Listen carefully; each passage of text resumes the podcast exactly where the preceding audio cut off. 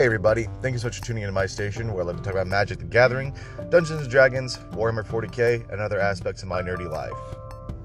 Today's episode, I'm actually going to be going into a um, new series that I want to start here on the station, and that is just where I go through and I take a look at a Magic card and I talk to you about you know the different breakdowns of it and how you can build this card as an anchor for a deck if you wanted to. I alluded to this card back whenever I was talking about building your first Magic deck, um, but I'm actually have the image of the card up for this episode, and then I'm also going to talk about it and some other cards that could work around it, either working similar as it or help boost it up or power it up. So sit back, relax. This is going to be a quick one about Jace's Phantasm for a Magic the Gathering deck's anchor.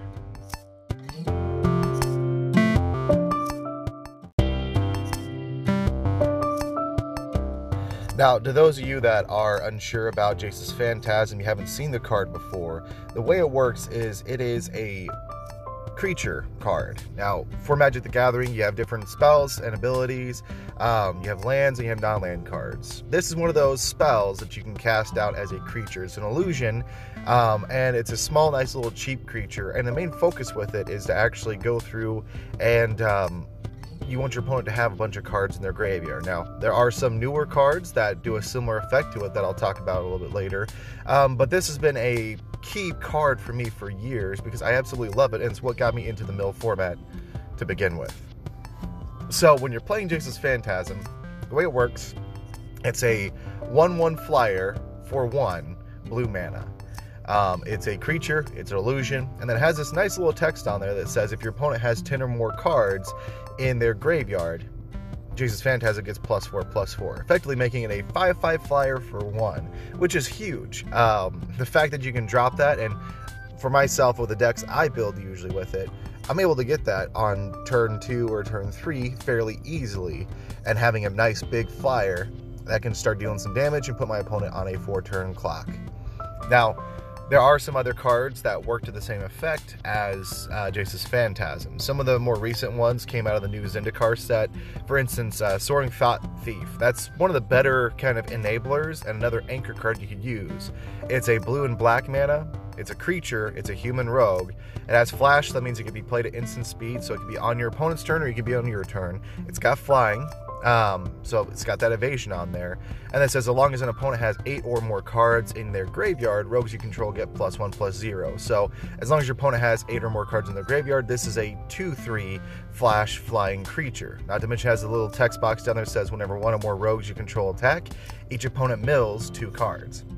So it helps enable and build up that nice little. Um, I guess, curve. But the thing is, for me, Soaring Thought Thief, while it's a cool card, I think it's a little bit slow for what I want to be doing there. Some other cards that work to that slow mill advantage are cards like Ruin Crab or Hedron Crab. Um, Ruin Crab's the newer one, it's the cheaper one. Whenever a land enters battlefield under your control, each opponent mills three cards. Um, so, if you're playing multiplayer, you can get to mill other people's decks, which, effectively, which effectively, the win con there is to bring your opponent's library um, from having all the cards in their library to having zero, and you want them to draw into an empty library and they lose the game. That's how the milling strategy works. And fortunately, for a mill player like myself, I think it's pretty cool that the people over at Wizards of the Coast are making more mill cards for us. Um, but I mean, with a lot of the options there, some things are better than others. So, Ruin Crab, maybe not as good as Hedron Crab because you can choose a target player, but at the same point, it works pretty well if you're playing multiplayer, and you know, it's a little bit tougher as well compared to the other one. Now, what I want to do there is if I'm building a deck, I have to decide if I want to go for that long game mill strategy or if I want to go for the shorter game mill your opponent a little bit and then be aggro with him and just hit him constantly. And this is where my deck goes into play. I'm more on the aggro side. I can do the long game if I need to. I play with um, Hedron Crab because that's just what I really enjoy there. But um, instead, I focus on very quick, small, efficient spells that'll bring my opponent's library um, to at least 10 cards to really turn Jace's Phantasm on to make it that 5 5 flyer for one. Another card that works effectively like Jace's Phantasm is Wight of Precinct 6. Now, this one is one black mana and one of any other color. It's a creature and it's a zombie, and it's a 1 1. Now, it has a special ability on there that says Wight of Precinct 6 gets plus one plus one for each creature card in your opponent's graveyards. So, if you're playing multiplayer and you're milling a bunch of different opponents or their creatures are dying, Wight of Precinct 6 is effectively going to get bigger. But the thing is, Wight of Precinct 6 doesn't care how those creatures got in the graveyard, be it from a milling strategy or be it from killing your opponent's creatures. So, this guy can get pretty huge, and in most games that I'm playing and against most decks, decks, especially with beginners, there's usually a lot of creatures in their graveyard that makes Wight of Precinct 6 a pretty big do. There was one time I was playing with some friends, and I got up to a 23 23 one game because of our little multiplayer um, session we had going on there. So if you're playing multiplayer, it's definitely a good one because it looks at all opponents' graveyards. But even if you're playing 1v1, he can get pretty big and he can also get bigger than a 5-5 for 2. Now, how do you actually get cards into your opponent's graveyards? This is the other part where you actually look at the cards that enable the strategy you're looking for. So, you know, Jace's Phantasm, White Priest 6 6, or even the other like rogue cards I mentioned there, they don't really work unless you have your opponent putting cards in their graveyard. So the ways you do that is you play spells that actually do that effectively. And for my deck, looking for some cheap options, but also options that work fairly well, is uh, cards like Tome Scour. Now, this card is considered by many people as absolutely awful and trash, and I agree there are better cards out there that just work better than this one. But for one blue mana, and it's a sorcery speed, so you can only play it on your turn, target player puts top five cards of his or her library into their graveyard. Now, this can work if you're working on a self mill strategy for maybe a deck in the future, but art works great because if you play this turn one, and you play Jace's Phantasm, and you play this again, or better yet, play Jace's Phantasm, you have two of these in hand that you play the next turn, you now have a 5-5 flyer on turn 2 and i've hit that quite a few times surprisingly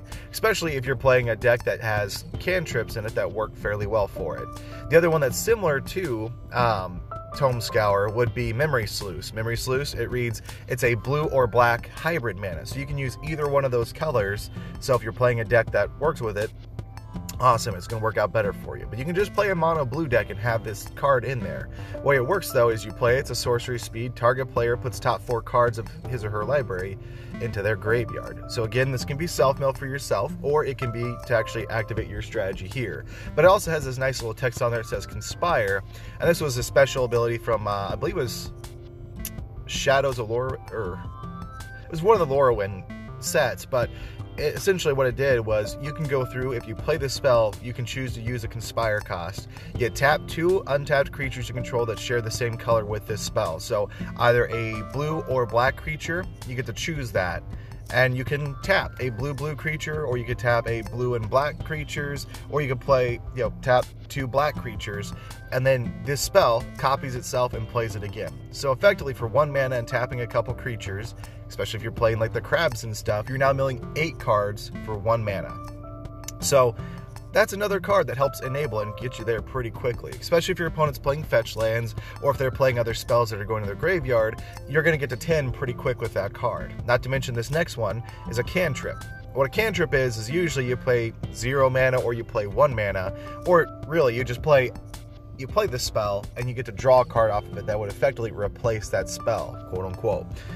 Um, the way it works, one blue mana, instant speed, so at any time, target player puts top two cards of his or her library in their graveyard, and then you draw a card. So it's kind of a weak mill spell, but it helps mill, and you get to draw a card. So this could be great for self mill again, or it could be great against your opponent. So you want to focus this card, usually playing it on the end of your opponent's, you know, in step if you can, just so that way you have the best flexibility with your deck. But you can also play at the beginning because you pair up Thought Scour with Memory Sluice where you get to 10 cards pretty quickly. You pair up Tome Scours and Thought Scours together, and as you're playing all these spells, Thought Scour allows you to cantrip and keep going through your deck to get to the actual cards and pieces you want. So if you don't start off with Jace's Phantasm right away, Thought Scour can help you draw cards to get to him a little bit faster. So that's uh that's a couple of things there. And another one is compelling argument. This one came out in the um, Hour Devastation block or Amonkhet block. Don't remember which one exactly, but it was one blue mana and one of another color. Sorcery speed, target player mills five cards. Now, that's kind of like a worse Tome Scour, except it also has the ability to cycle for one blue mana. So if you have this card in your hand, you can choose it to use it to mill your opponent and possibly get them to 10 cards or more. Or you can just pay one blue mana at instant speed and you put this card in your graveyard and you draw a card. So, those are just a few examples of ways you can build around Jace's Phantasm as an anchor card for your deck. Also, I let you know about a couple other cards like Wight of Precinct 6, and then also Soaring Thought Thief, but there's also other cards out there that do similar effects nowadays. In the past, Jace's Phantasm was like the only one that did it. Um, but now you got a lot more options. If you want to build a deck like that, you definitely could. And that's one way to look at it. And this is for, again, that short term mill strategy that you want to be aggro to your opponents, but you want to mill them just enough to make your deck work. So, anyway, I'm going to go ahead and let the episode off. Um, you guys have a great rest of your day. Let me know if you'd love to hear more about it. Tell me if you want to hear about a magic card specifically at, you know, um, my Twitter page at the JHam Special, or let me know at the JHam Special at gmail.com. So, again, this is John, and I'm signing off.